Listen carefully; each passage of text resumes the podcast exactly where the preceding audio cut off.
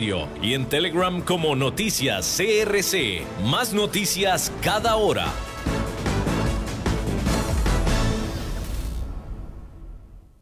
CRC 89.1 Radio y Cadena Radial Costarricense no se hacen responsables por las opiniones emitidas en este programa.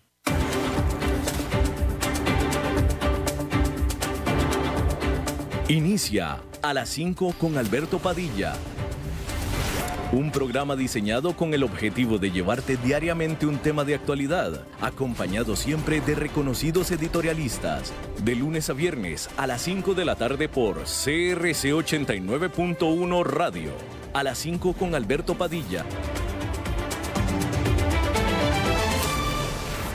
Hola, ¿qué tal? Saludos, bienvenidos a esta emisión de A las 5 con su servidor Alberto Padilla. Muchísimas gracias por estarnos acompañando. Le mando cálidos saludos desde las instalaciones y la señal de CRC 89.1 FM en San José, Costa Rica, desde donde estamos transmitiendo hasta el tiempo y espacio en el que usted se encuentra en este momento, porque pues estamos transmitiendo en diferentes plataformas, por ejemplo en Facebook Live, en la página de este programa a las 5 con Alberto Padilla y también en podcast en las principales plataformas para ello, Spotify, Apple Podcast, Google Podcast, etcétera, etcétera. Aquí en Costa Rica, este programa que sale en vivo en este momento a las 5 de la tarde, se repite esta misma noche todos los días a las 10 de la noche en CRC 89.1 FM. Los controles a cargo del señor Francisco León y la producción general de este programa es a cargo de la señora Lisbeth Ulet. Bueno, hay que comenzar hablando de que faltan solamente seis semanas para la elección presidencial en Estados Unidos. De hecho, el primer debate presidencial será este próximo martes. Y los inversionistas en la bolsa están ya poniéndose nerviosos y el presidente Donald Trump no está ayudando a mejorar el ambiente, sino todo lo contrario. Este miércoles Trump se negó a comprometerse a ayudar a una transición pacífica en caso que pierda la elección, avivando los temores de un conflicto político y constitucional. A la hora de hablar de la constitución, instituciones y de la legalidad, lo más seguro es que absolutamente no dependa de Trump en lo más mínimo. Es decir, Trump podrá decir misa, pero las leyes son las leyes y las instituciones son las instituciones. Sin embargo, eso no previene los nervios de Wall Street de que un berrinche de Trump pueda generar incertidumbre y afectar a los mercados. Aunque las acciones han ganado dramáticamente desde su nivel mínimo de marzo, en las últimas semanas han presentado volatilidad. El Standard Poor's 500 ha perdido en cinco de las últimas seis sesiones. A este respecto, hay que decir que allá en Nueva York fue una jornada positiva al cierre, y digo al cierre o recalco al cierre porque durante la jornada llegó a estar perdiendo. El índice industrial Dow Jones quedó con una ganancia de 0,20%, el Nasdaq Composite quedó con un avance de 0,37% y el Standard Poor's 500 con un avance de 0,3%, que es lo mismo que 0,30%. Pero el temor por una berrieta de Trump es tan solo el más reciente de los temores en el mercado. También está la pandemia, que se está recrudeciendo en nuevas partes de los Estados Unidos. Wisconsin, Carolina del Norte, por ejemplo. También el temor de que los bancos centrales se quedaron ya sin munición para seguir combatiendo la recesión. Y por supuesto, la perspectiva de que no habrá más estímulos económicos por más que estos son absolutamente necesarios. Pero el impacto específico en los mercados de un berrinche de Trump es imposible de, de predecir pero sí se adelanta que el tiempo que dure la potencial crisis de sucesión será clave. Existe un precedente, y esto fue durante la elección del 2000 disputada entre Al Gore y George Bush, y en la que la Suprema Corte de Justicia tuvo que intervenir para determinar la necesidad de un recuento de votos en el estado de Florida. En ese tiempo de incertidumbre, la reacción de los mercados fue muy calmada. Sin embargo, esta potencial próxima crisis podría ser diferente simplemente por la distintiva personalidad de Donald Trump, nada más empezando por ahí y también porque la situación económica causada por la pandemia es diametralmente opuesta a la que existía entonces en el 2000. Es decir, en este momento el horno no está para bollos, literalmente. Y no solamente son las acciones. El Commerce Bank advirtió que de darse una crisis de sucesión, el dólar se desplomaría particularmente. Hay que recordar que la moneda estadounidense ha perdido 5% de su valor desde principios de julio.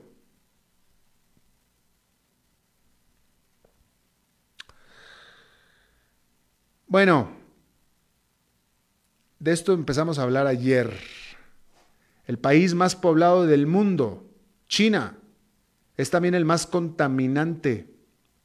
Cada año China echa al ambiente la cuarta parte de todas las emisiones de gases de efecto invernadero del mundo. Casi el 60% de su generación eléctrica viene del carbón. Por eso es sumamente notable que el presidente chino, Xi Jinping, declarara esta semana que su país se compromete a ser carbono neutral para el año 2060. En el marco de la Asamblea General de las Naciones Unidas, Jinping aclaró que China alcanzará su pico de emisiones antes del 2030, lo cual es una mejoría si se toma en cuenta que antes afirmaba que solo sería alrededor de ese año. Hoy ya le puso año concreto. Sin embargo, hay que decir que la promesa del 2060 representa pues un gran avance por sí solo podría ayudar a alcanzar el objetivo del Acuerdo de París de limitar el calentamiento global a solo 1,5 a 2 grados centígrados respecto de las temperaturas preindustriales. Sin embargo, el diablo estará en los detalles. Primero que nada, habrá que ver a qué se refiere China cuando dice carbono neutral, porque hay diferentes interpretaciones, ¿va? Sin embargo, al menos ya China se alinea a las mismas promesas y discursos que la Unión Europea. Estados Unidos es un asunto aparte, pero ese precisamente podría ser justo el punto que quiere subrayar Jinping.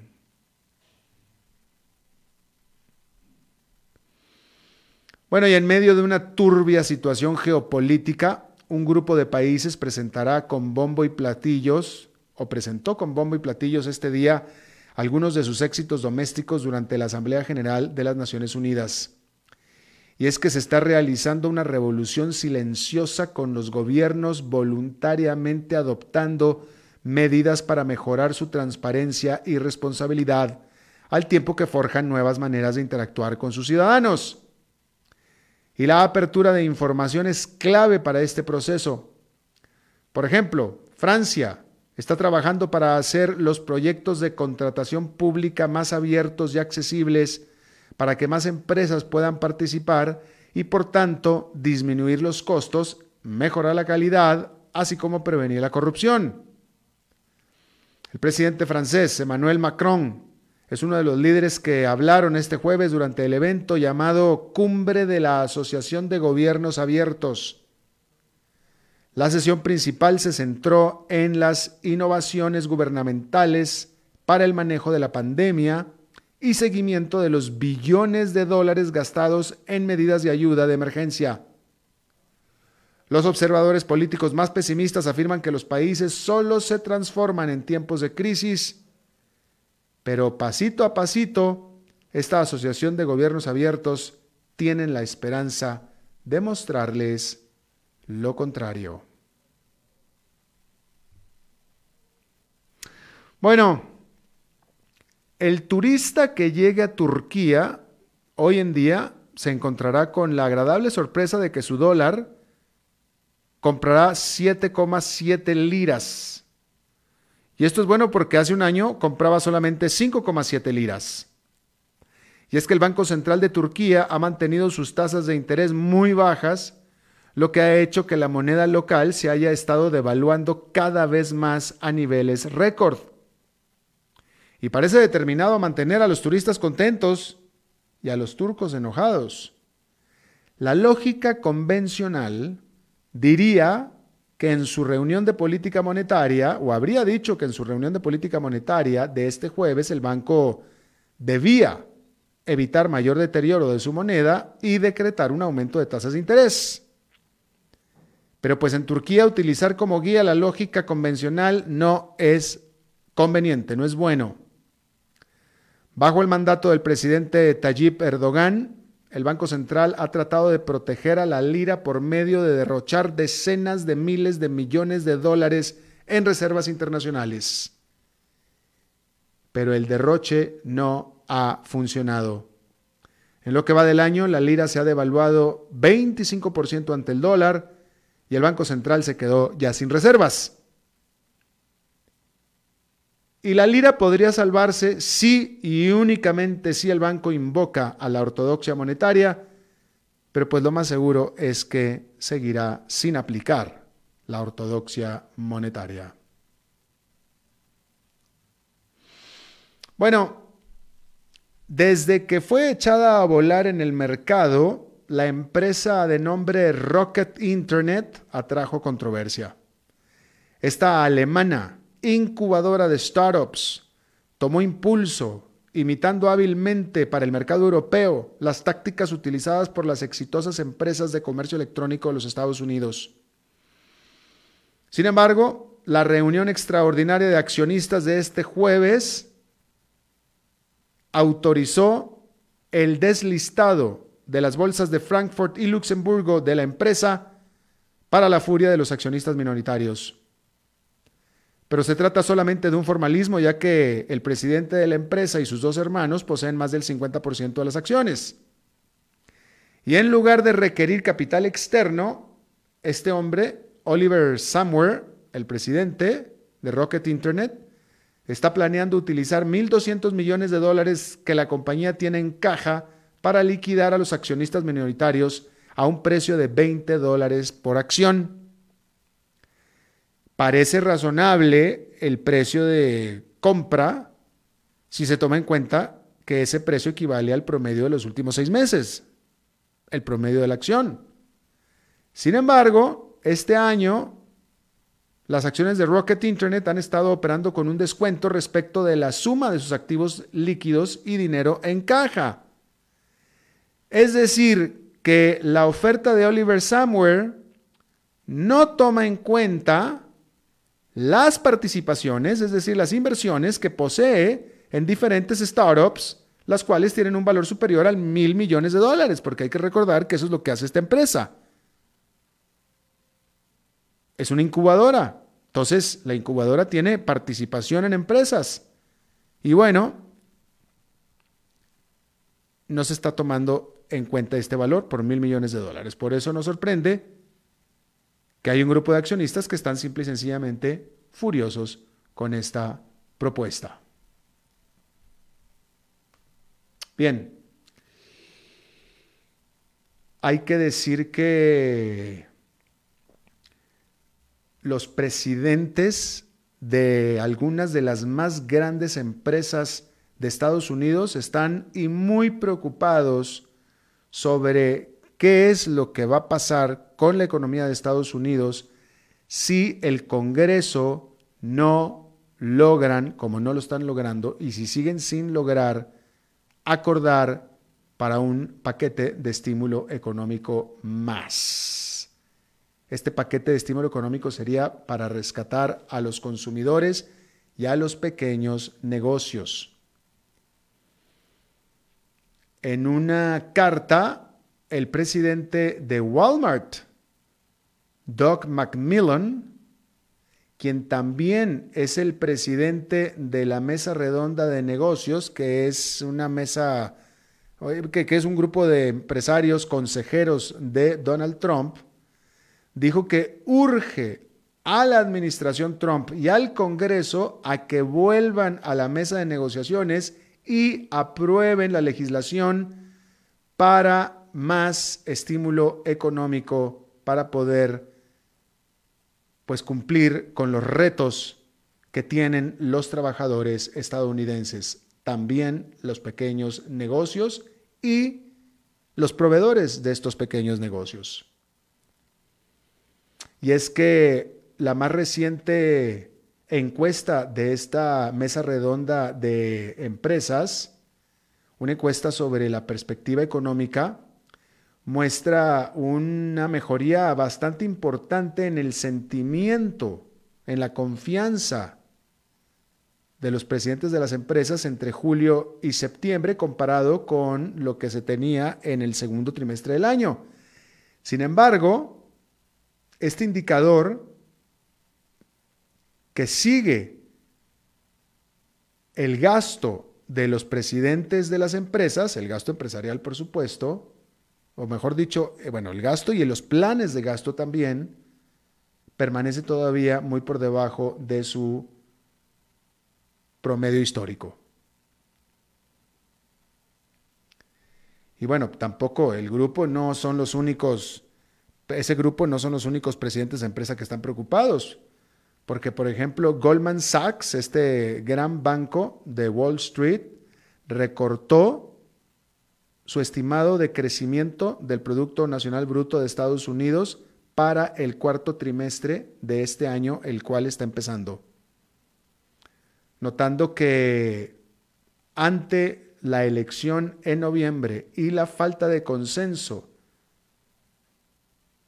sobre el paquete de estímulo económico, pues no, eh, eh, cada vez hay menos, menos certeza de que este paquete va a llegar durante este año. Muy probablemente llegue hasta el próximo si es que llega. De tal manera que Goldman Sachs entonces ahora piensa que la economía de Estados Unidos crecerá un 3% en el cuarto trimestre del año comparado, es decir, entre, entre octubre y diciembre, comparado con el original 6% que estaba estimando. Fíjese usted el recorte de 3 puntos porcentuales. Eh, y es un consenso generalizado, unísono, de la necesidad imperiosa de este paquete de estímulo económico. O sea, el consenso es que si no se da este paquete de, estímulo económico, la economía de Estados Unidos probablemente entre en recesión de nuevo. De ese tamaño es. Y ni así se pueden poner de acuerdo los congresistas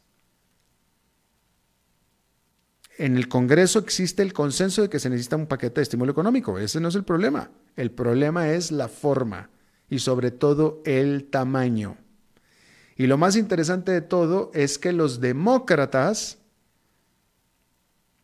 que son más de centro izquierda, más hacia el lado socialista, por ponerle una etiqueta, ¿no?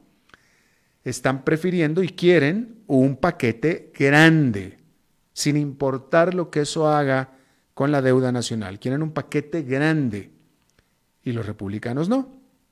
Y ahí es donde está el problema. Ahí es donde está el problema, simple y sencillamente, en el tamaño. Y irónicamente, el paquete de los demócratas, que sería más grande, ayudaría al presidente Donald Trump, que es opositor o que es de los republicanos.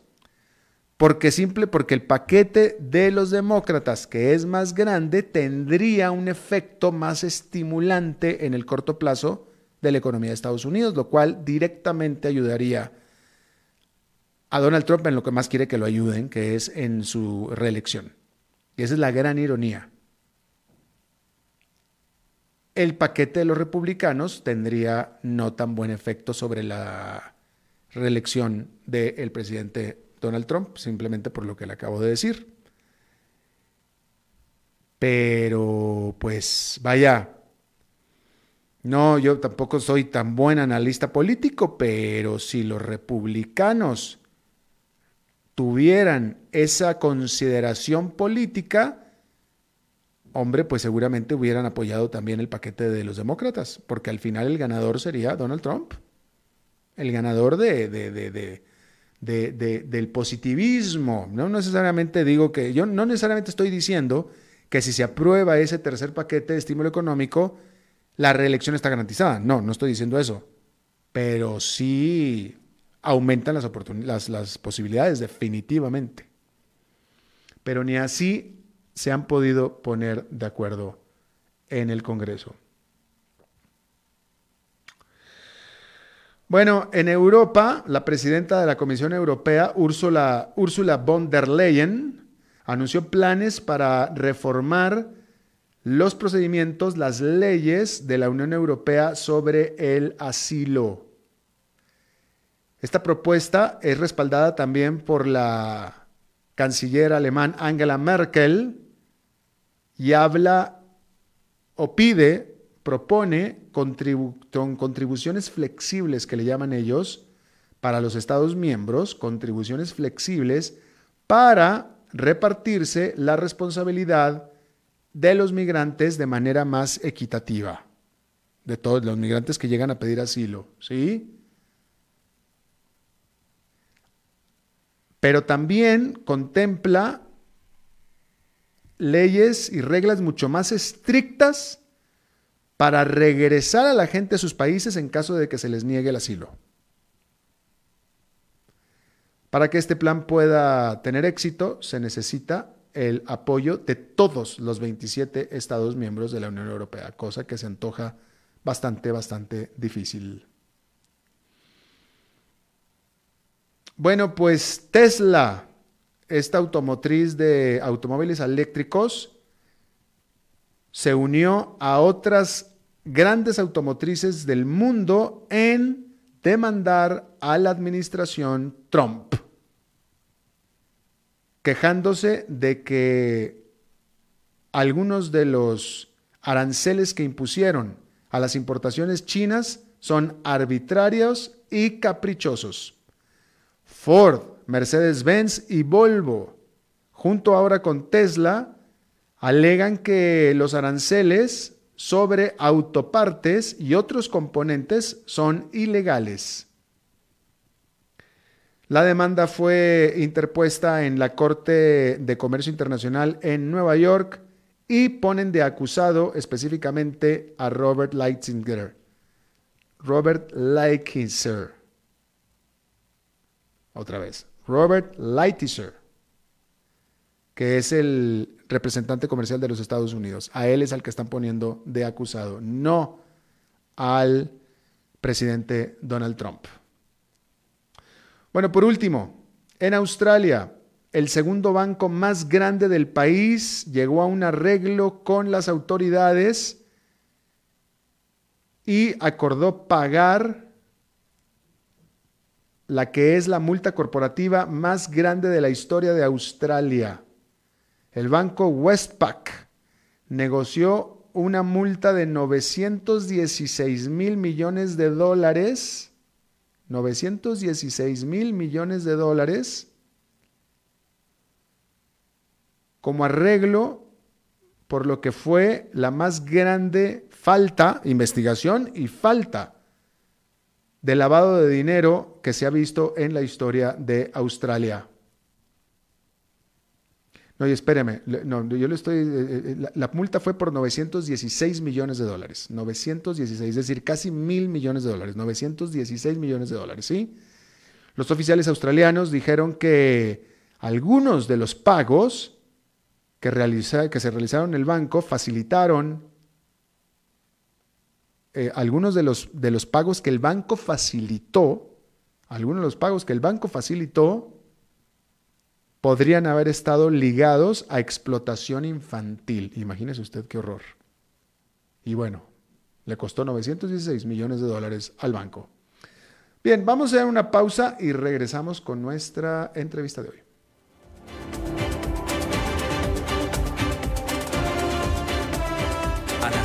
Con Alberto Padilla por CRC 89.1 Radio. Tinto, blanco, rosado, espumante, seco dulce. El vino es como los amigos, proviene de diferentes cepas y familias convertidas en bodegas de tradición. La Iride, una bodega personal establecida en Mendoza, Argentina, produce vino de exportación con la calidad de Mendoza, expresada en taninos frescos, frutales, remembranzas de tabaco y chocolate. Una fiesta al paladar. La Iride, vinos argentinos de tradición. Desde Maipú, Mendoza, la tierra del olivo nos llega aceite de oliva Laur. Su delicada y elegante textura, así como su afrutado aroma vegetal, lo convierten en un aceite especial para paladares exigentes. Disponible en tres variedades: Laur Cruz de Piedra, Laur Aceite de Oliva Extra Virgen y Laur Gran Mendoza Aceite de Oliva Extra Virgen. Lo mejor de tres zonas en una sola botella. Galardonado con el Gran Prestige Gold en el Terra Olivo 2018. Aceites de oliva Laur no pueden faltar en tu mesa. De venta en todas las tiendas, don Fernando. Desde los verdes bosques de nuestra montaña nos llega agua Cerros de la Riva, agua fresca de manantial que te permitirá vivir en equilibrio, proteger tu salud y la de tu familia, libre de sustancias químicas, envasada sin alterar su naturaleza a 2.000 metros de altura. Agua Cerros de la Riva, naturalmente neutral. Búscanos como cerrosdelarriba.gmail.com. Llámanos al 8374 3229. Cerros de la Riva, Live Spring Water. Te invitamos a escuchar todos los domingos la Santa Misa a las 9 de la mañana desde la Catedral Metropolitana, aquí por CRC 89.1 Radio. Este es un servicio de esta emisora en estos momentos de recogimiento y que siempre nos acompañe la paz, la solidaridad y la fe.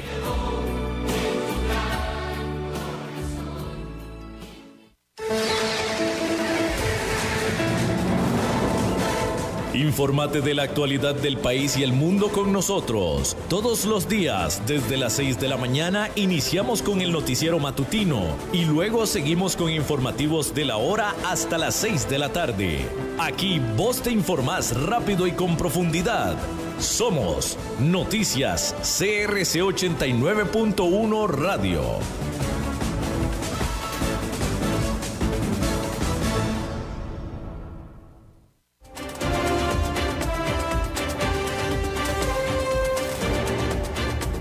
Seguimos escuchando a las 5 con Alberto Padilla.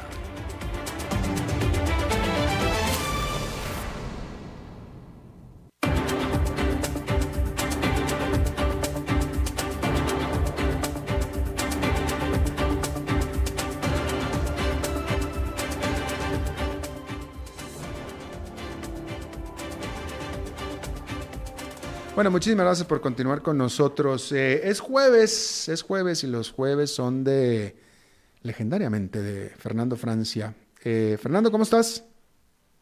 Pura vida, qué lindo estar de nuevo en contacto. Eh, ¿cómo, ¿Cómo te fue? ¿Cómo te trataron? ¿Cómo te fue en el programa el jueves pasado que lo hiciste tú? Te agradezco mucho. Ah, muy bien, muy bien. Ya extrañaba ese, ese momento de poder decir bienvenidos y bienvenidas Alberto Padilla no está. oye, o como dice Jaime Guerrero, a las 5 con cabecita de algodón. David, sí, este, sí, claro, a las 5 sin Alberto Padilla ya. Pero ya hace tanto que estás que no, no, no me funcionó muy bien el chiste. No, pero no, no. Déjame te digo una cosa que, ah, primero que nada, al día siguiente que llegué yo el viernes eh, y me ve David Guerrero y lo primero que me dice es, el de ayer fue el mejor programa del año. Fue el mejor programa del año. Qué mentiroso. Bueno, pues eh, con tal de, no, si te digo que a mí no, no, me han corrido de aquí a pesar de David Guerrero. Oye, pero... Bueno, pero tengo otro gran amigo ahora en control, que ahí está Francisco, saludos para él. Eh, Pancho Lyon. Oye, este, déjame te cuento que probablemente, este, ¿te acuerdas antes de la pandemia, pues cómo, cómo te pedía el favor porque yo viajaba y salía y todo? ¿Verdad? Claro. Bueno, pues ya Costa Rica acaba de anunciar hoy que el primero de octubre abre las fronteras con México y Aeroméxico ya anunció que su primer vuelo eh, regular a eh, Costa Rica empieza el 18 de octubre. A partir del 18 de octubre, Aero México va a empezar a volar martes. Así que vámonos. Así es Se que. nos va Alberto Padilla. Así es que. Alas, ¿para qué te quiero? Así es que ahí es donde. Ahí sí, Fernando Francia diga sí o diga no. Alberto Padilla se pela a México tan pronto pueda. A las 5 sin Alberto Padilla, ya va a quedar eso. Yo le voy a ir diciendo a Liz y a, y a toda la gente en la radio que, que vaya armando de nuevo todas los, las cortinas y todo lo demás. Exactamente, exactamente. Bueno, ¿qué nos tienes el día de hoy, mi querido Fernando? Bueno, pues resulta que hemos comentado varias veces eh, algunos de estos temas que, claro, su- suelen ser como cíclicos recurrentes, anuales, pero hace eh, un tiempo, hace menos de un año, era el 25 de noviembre de 2019, un par de millares de mujeres se preparaban para realizar algo que luego sabríamos que sería una de las tonadas más pegajosas del año. Y no solo eso, tendría un eco que pocas veces se ha visto en un centro callejero, en un canto callejero de protesta. Pero no estaría libre de polémica. Algunos se sentirán ofendidos, atacados, otros pensarán que ha sido una forma de colocar un tema fundamental en nuestro mundo entero. Unos pocos días antes, el 20 de noviembre de ese mismo año 2019, se había estrenado en la ciudad de Valparaíso, en Chile, la actuación pública. Se realizó frente a una comisaría de la localidad. En ese momento nadie podría saber que en pocas horas el canto estaría sonando en al menos 45 países más, que se tenga registro por lo menos. Pero antes, el 18 de noviembre, se había realizado un ensayo general con quienes querían participar. La versión del 18 de noviembre tendría unas docenas de personas. La del 20 de noviembre, unas 50 o más mujeres. Y la del 25 de noviembre, Día contra la Violencia hacia las Mujeres, fueron varios centenares, varios, varios. Ahora, a partir de allí, ya los conteos quedan obsoletos. El impacto de la canción llegó a millones de personas en cientos de ciudades, en miles de presentaciones. Estoy hablando de El violador en tu camino, del colectivo feminista chileno Las Tesis. Lo traigo hoy no porque sea algo, algún aniversario, sino porque la revista estadounidense Time seleccionó al grupo conformado por Dafne Valdés, Sibila Sotomayor, Paula Cometa y Leo, Lea Cáceres como una de las 100 personalidades más influyentes del año. La revista selecciona cinco categorías, pioneros, líderes, titanes, íconos y artistas. Y esta vez colocó personas tan disímiles como Donald Trump, Jair Bolsonaro, J Balvin y el médico Anthony Fauci, así como la activista Angela Davis, entre otras 94 personalidades. Pero para el pequeño colectivo autónomo, que ante la inmediata popularidad de noviembre del 2019 ha tenido que insistir que no lo financia nadie, el impacto ha sido una forma de buscar un mundo justo y feminista, dicen. Las muestras de cariño también se han mezclado con amenazas. Incluso el cuerpo policial chileno demandó a las artistas por amenazas, atentado contra la autoridad e incitación a la violencia, dicen. El feminismo, y cito a las mujeres, el feminismo es lo más influyente del año 2020 y esperamos que lo siga siendo durante los años venideros para avanzar hacia esa sociedad más justa, diversa y feminista con la que soñamos, dijeron las artistas a medios de prensa tras haber mm, conocido el, reconocimiento de la revista Time. El arte ha servido para empujar cambios en la sociedad, para sensibilizar ante cambios necesarios, como por ejemplo la equidad entre hombres y mujeres.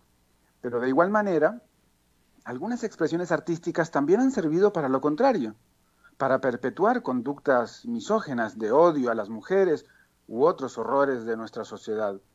Esas letras objetivizantes de las mujeres que promueven el maltrato, la violencia y la creencia de que las mujeres son objeto de consumo de los hombres y por lo tanto desechables, forman parte de lo que mucha gente escucha a diario.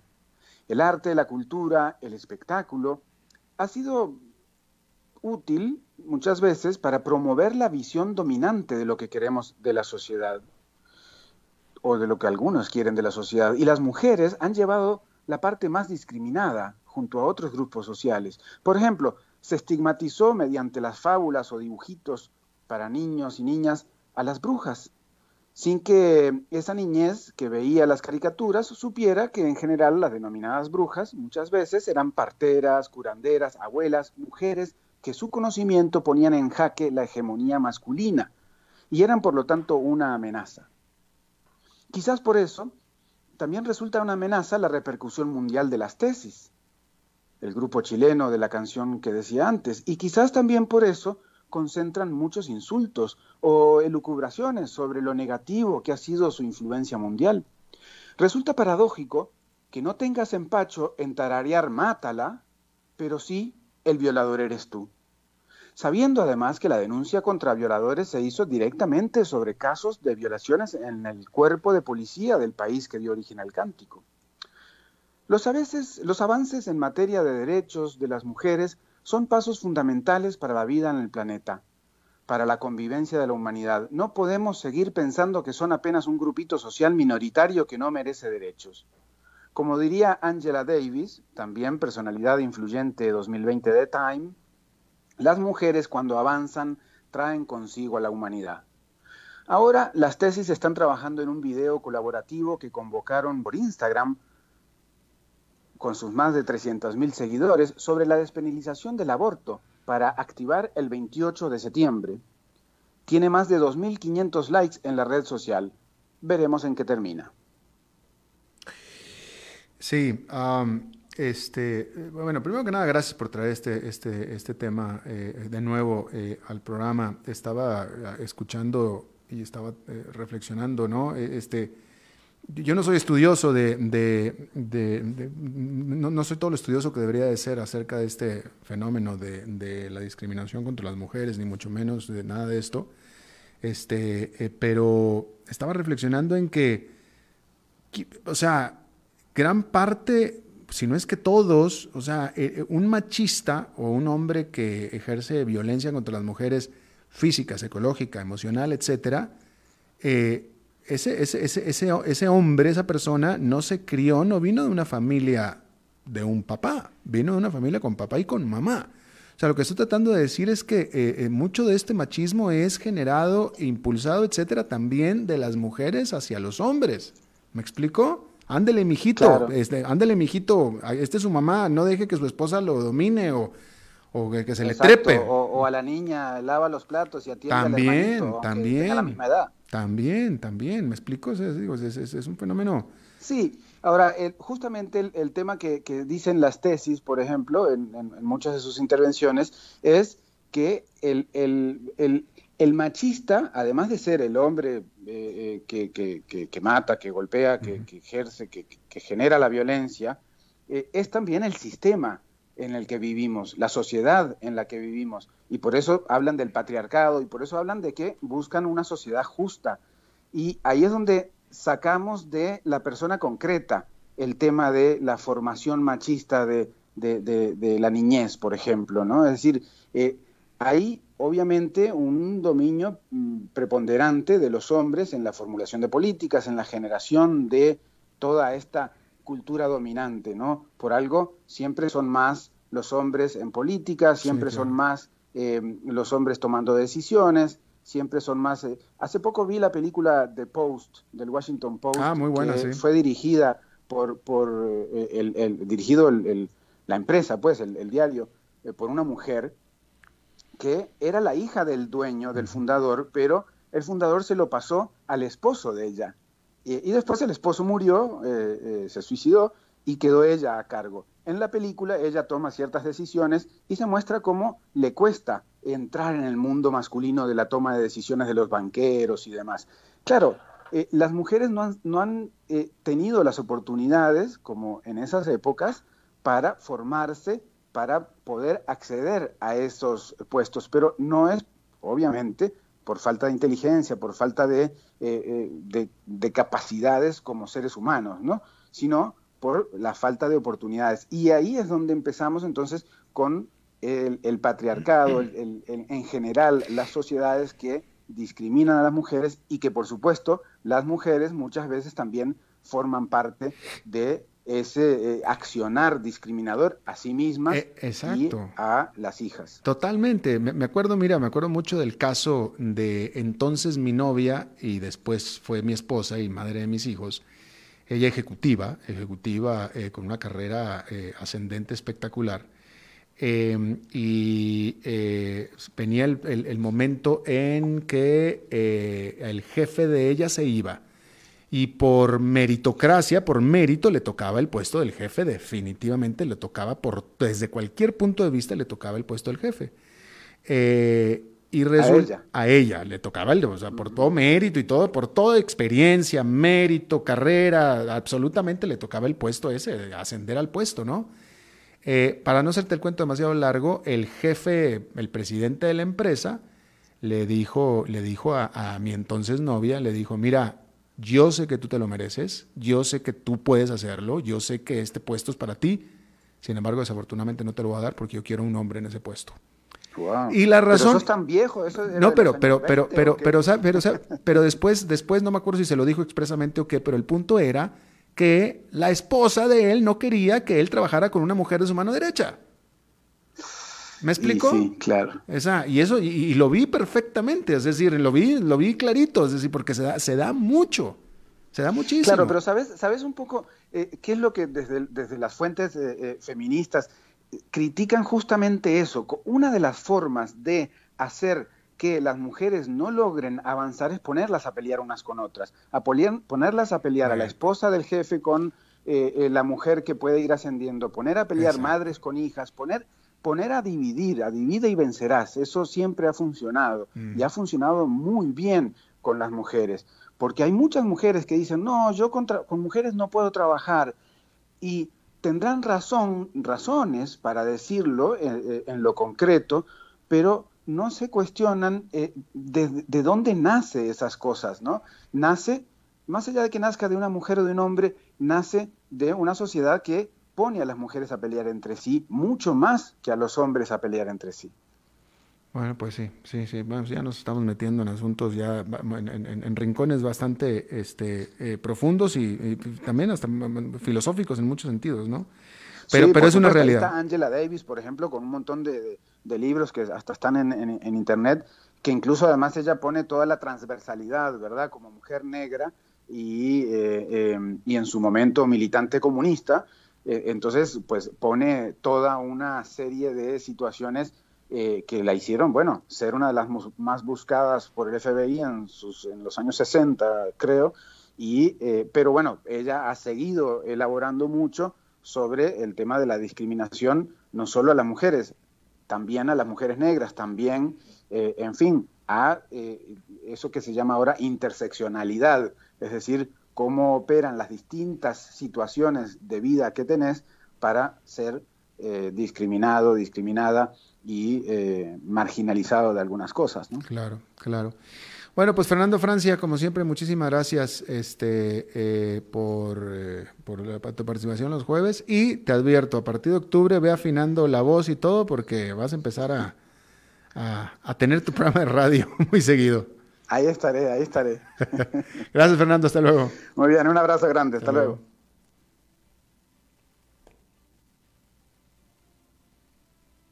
Vamos a hacer una pausa y regresamos con nuestra entrevista de hoy.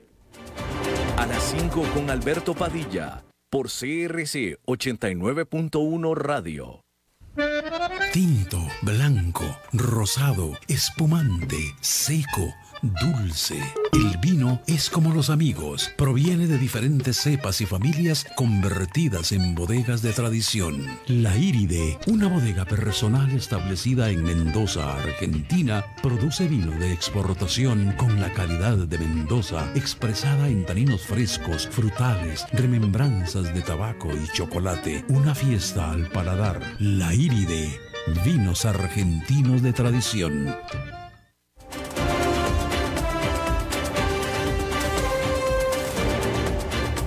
Seguimos escuchando a las 5 con Alberto Padilla. Bueno, este tema que vamos a hablar en esta entrevista es un tema que a mí siempre me ha gustado muchísimo, me parece un tema sumamente fascinante, ¿no? A la hora de estar en un trabajo, a la hora de estar en una actividad, eh, ya sea como empleado o como empresario, ¿no? La pregunta de siempre, ¿no? ¿Qué es lo más importante? ¿Qué, y esto se lo pregunto a usted si está estudiando una carrera universitaria o se está preparando para alguna carrera, o alguien que ya lleva muchos años en una carrera o en un puesto o en una empresa, ¿no? ¿Qué es lo más importante? ¿La aptitud o la actitud? ¿No? ¿Qué es lo más importante? ¿La aptitud o la actitud? Eh, actualmente se habla muchísimo acerca de tener las aptitudes para la nueva economía, ¿no? Tener conocimientos de computación, tener conocimientos de manejo de programas de software, etcétera, para poder eh, insertarse en la nueva economía, para poder tener futuro. Pero, ¿qué hay de la aptitud? ¿Qué hay de las habilidades blandas y no blandas? Está conmigo Cristina Cubero. Ella es experta en transformación organizacional y que maneja todo este tipo de temas. Doña Cristina, muchísimas gracias por estar con nosotros.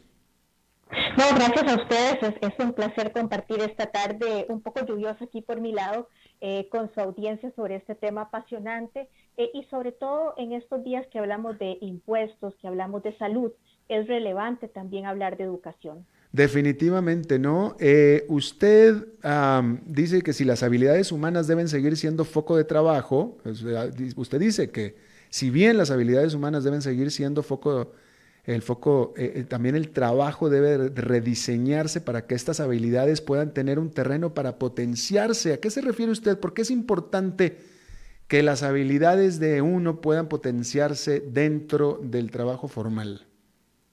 Absolutamente. E, el COVID nos ha revelado muchas cosas y una de las cosas que más nos ha indicado es que en estos tiempos eh, de la cuarta revolución industrial, eh, estamos como conviviendo en dos dimensiones diferentes.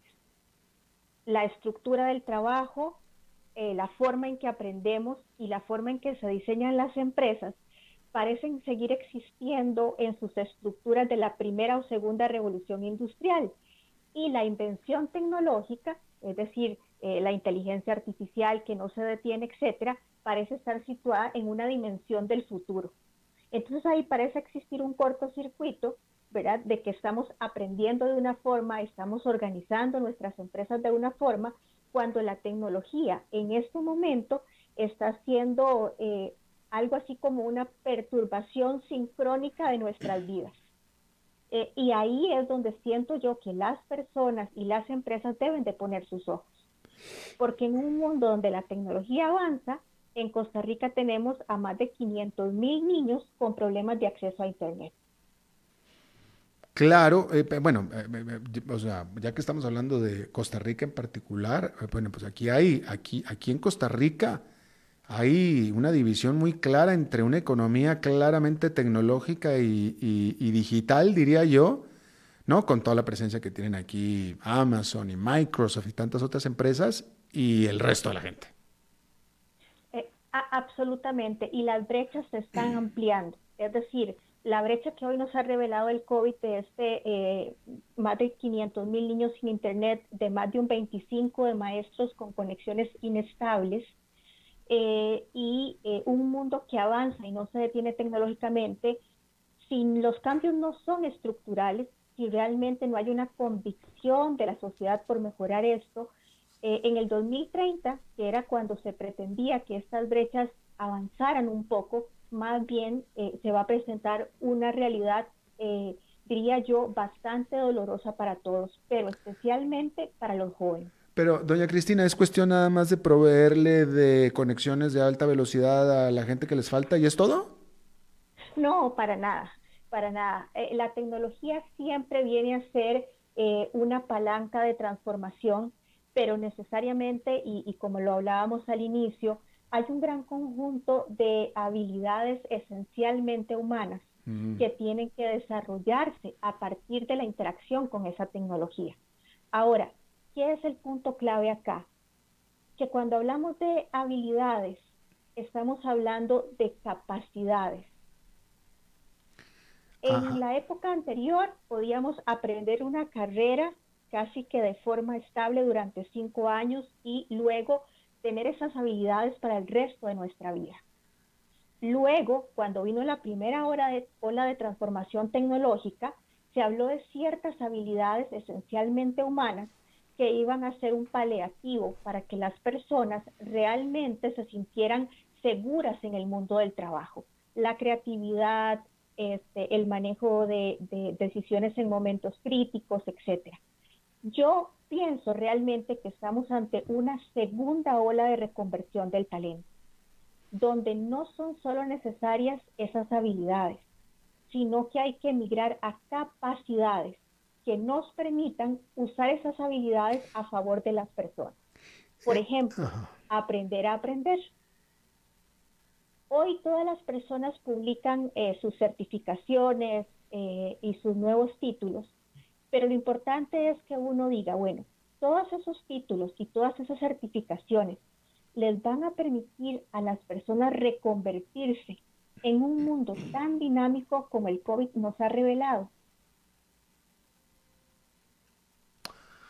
Déjeme le pregunto esto. Eh, aquí en Costa Rica se da un fenómeno que también se da en Estados Unidos y, en economías un poco más desarrolladas, y es que el que en este momento, el que estudia ingeniería, cualquier ingeniería, o el que estudia una carrera técnica en computación, en eh, eh, programación, etcétera, etcétera, prácticamente tiene trabajo asegurado. O sea, aquí en Costa Rica es así, en Estados Unidos también es así. Estados Unidos demanda tantos ingenieros que se los tienen que traer de la India y de China porque dentro de Estados Unidos no los hay, con todo y que hay tanta gente sin trabajo, ¿no? Porque el que estudia una ingeniería tiene trabajo. Si, si usted es ingeniero, si usted es un técnico, etcétera, y tiene esa perspectiva de, que eh, aquí en Costa Rica se pelean los puestos de trabajo de los ingenieros, los, se los piratean entre las empresas, ¿para qué alguien va a querer tener habilidades extras y de todos modos el trabajo lo va a tener.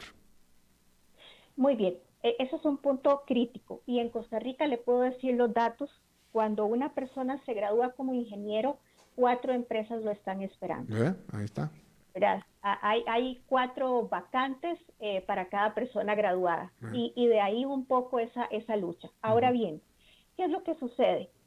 que estas personas o estos ingenieros inician en posiciones eh, bastante técnicas, es decir, desarrolladores base, eh, desarrolladores de ciertas tecnologías, etcétera. Pero luego, para que ellos asciendan a ciertas posiciones eh, como desarrolladores senior, encargados de equipo, líderes de negocio, tienen que ir sumando esas habilidades suaves. ¿Por qué? Porque el no tenerlas les va a dejar como buenos ingenieros, pero ingenieros de base. Y entonces ahí tenemos, eso sí, una eh, amplitud de mercado que los espera, pero cuando empezamos a ver la pirámide de ascenso de estas personas, es ahí donde el ingeniero que solo se quedó con su parte técnica va a seguir en esa base amplia y quien suma las habilidades suaves eh, como gestión de equipos, aprender a aprender, va a llegar a esa pirámide eh, que no todos pueden escalar. Mi, padre, que en paz descanse y que era ingeniero, él siempre decía, él siempre decía, la, mejor combinación es una ingeniería con una maestría en administración de empresas o en finanzas, decía él, ¿no? Pero acá usted está hablando de otra cosa, o sea, usted no está hablando de una maestría en administración de empresas, usted está hablando de, de habilidades este, interpersonales, otro tipo de cosas, ¿no?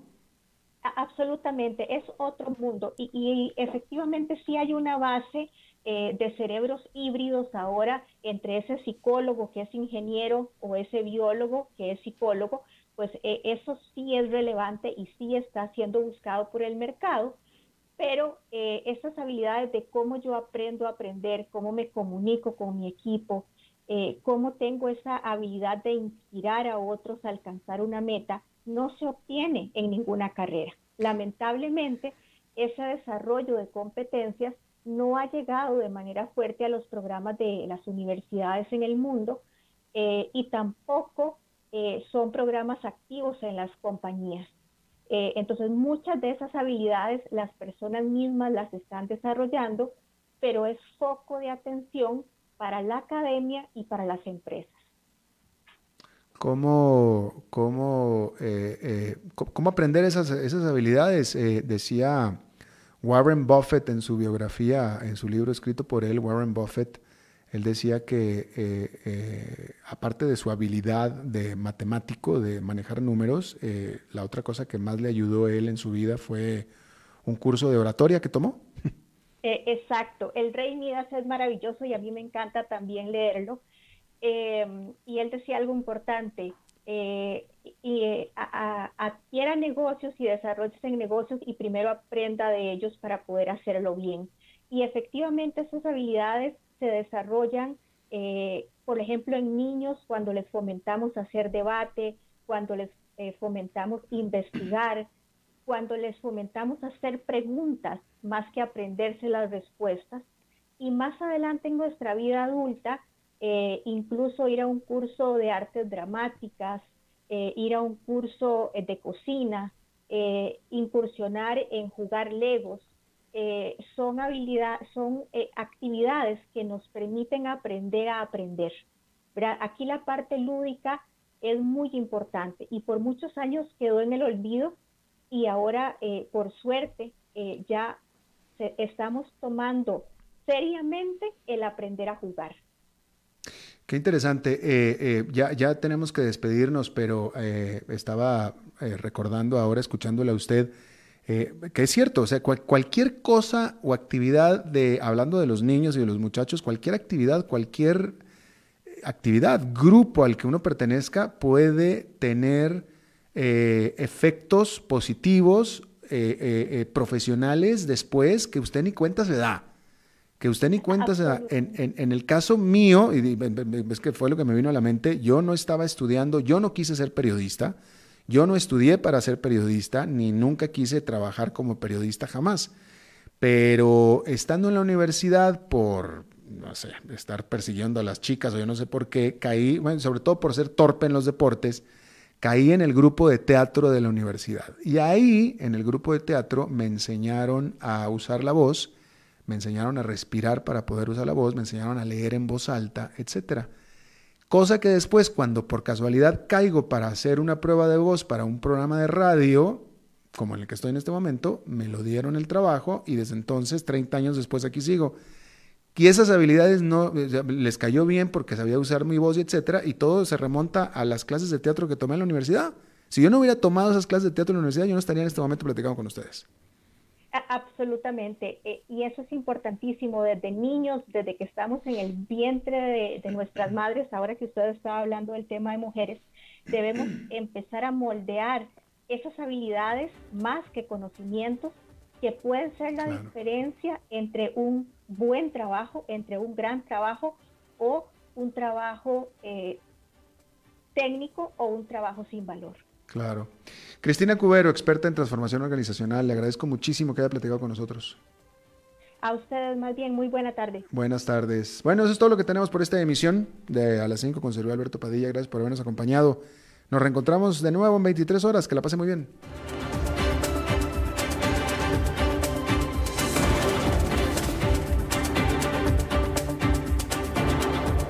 Concluye A las 5 con Alberto Padilla un programa diseñado con el objetivo de llevarte diariamente un tema de actualidad, acompañado siempre de reconocidos editorialistas, de lunes a viernes a las 5 de la tarde por CRC 89.1 Radio, a las 5 con Alberto Padilla.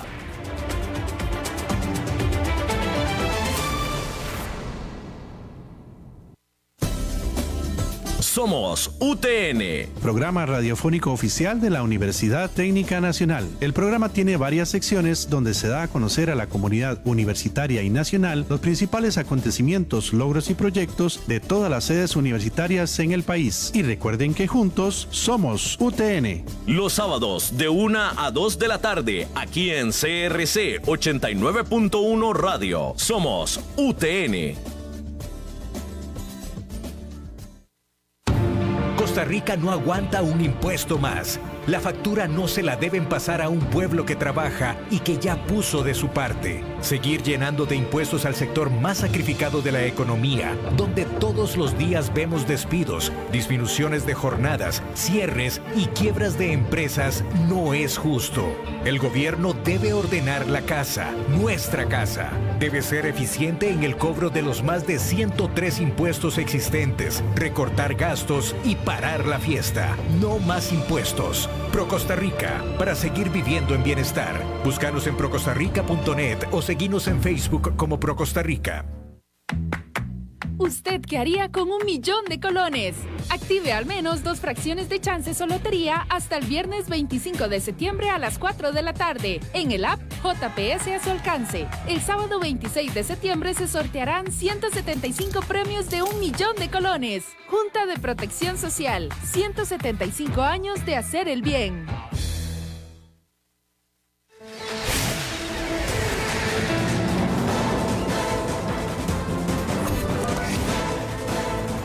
Inicia el resumen informativo en noticias CRC 89.1 Radio. Hola, ¿qué tal? Son las 18 horas en punto y estos son nuestros titulares. Costa Rica abrirá sus fronteras aéreas con México y Jamaica a partir del 1 de octubre. El MOPT advierte que una reducción en el cobro del marchavo en el 2021 provocaría el cierre de la CONAVI. Salud reportó este jueves 1.122 casos confirmados de COVID-19 por prueba PCR y 278 por nexo epidemiológico. Los delitos en Heredia se redujeron en un 73% según informó el Ministerio de Seguridad Pública. En el mundo, especialistas estadounidenses aseguran que el coronavirus podría propagarse por aerosoles. En los deportes, el Bayern Múnich se dejó la Supercopa de Europa.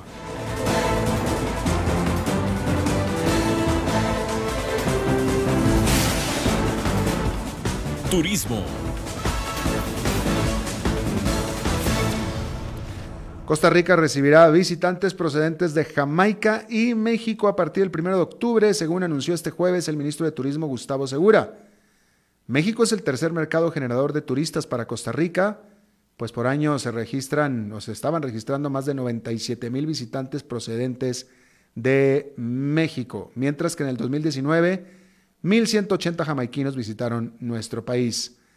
Además, a partir del 1 de octubre podrán ingresar a Costa Rica las personas de eh, residentes en los estados de California y de Ohio. Después de darse el anuncio, Aeroméxico anunció que resumirá los vuelos hacia Costa Rica a partir del 18 de octubre. Infraestructura. El ministro de Obras Públicas y Transportes, Rodolfo Méndez, advirtió que la aprobación del proyecto de ley que reduciría en un 50% el cobro del marchamo 2021 provocaría el cierre del Consejo Nacional de Vialidad, el CONAVI. Según la cartera de Obras Públicas y Transportes, la situación se agravaría aún más debido a que el CONAVI tuvo una rebaja de 40 mil millones de colones este año por la venta de combustible producto del COVID-19. Méndez manifestó que en caso de aprobarse la iniciativa habría consecuencias en el presupuesto de la red vial nacional. Salud. Ministerio de Salud reportó este jueves 1.122 casos confirmados de COVID-19 por prueba PCR y 278 por nexo epidemiológico, para un total acumulado de 69.459. Según los datos de salud, la cantidad de personas recuperadas alcanza 26.554. En las últimas 24 horas hubo 14 fallecimientos por COVID-19. En total la cifra ya alcanza los 795. En hospital hay 610 personas, 253 de ellas en cuidados intensivos. Judiciales. El Ministerio de Seguridad informó de una reducción en el número de delitos en la provincia de Heredia durante este año. Según la sección de análisis y estadísticas de la Fuerza Pública, hay una baja de hasta un 73%. Los asaltos, hurtos, robos en viviendas, de vehículos y ganados son los que han caído entre enero y el 22 de septiembre. Por ejemplo, en el caso de los hurtos, la cifra se redujo en un 36,6%, pasando de más de mil denuncias a 683.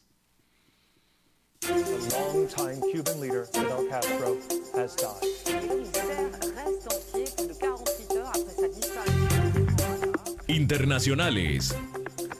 El médico estadounidense especialista en inmunología Anthony Fauci aseguró hoy que ya existen pruebas suficientes para determinar que el coronavirus se transmite por aerosoles. Fauci dijo esto en una conferencia de prensa junto gobernador de Nueva Jersey, al gobernador de Nueva Jersey, Phil Murphy, donde ambos fueron enfáticos en decir que la mascarilla es de suma importancia para prevenir los contagios en espacios públicos. Según el especialista, las gotas de saliva quedan en el aire por un periodo determinado, las gotas de saliva en aerosol. Y es ahí cuando las personas que no utilizan las mascarillas se pueden ver afectadas de manera directa.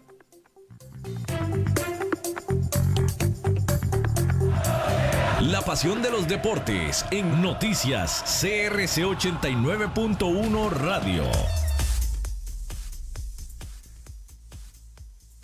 El Bayern Múnich ganó este jueves la Supercopa de Europa tras vencer 2 a 1 al Sevilla en el partido disputado en Budapest, Hungría.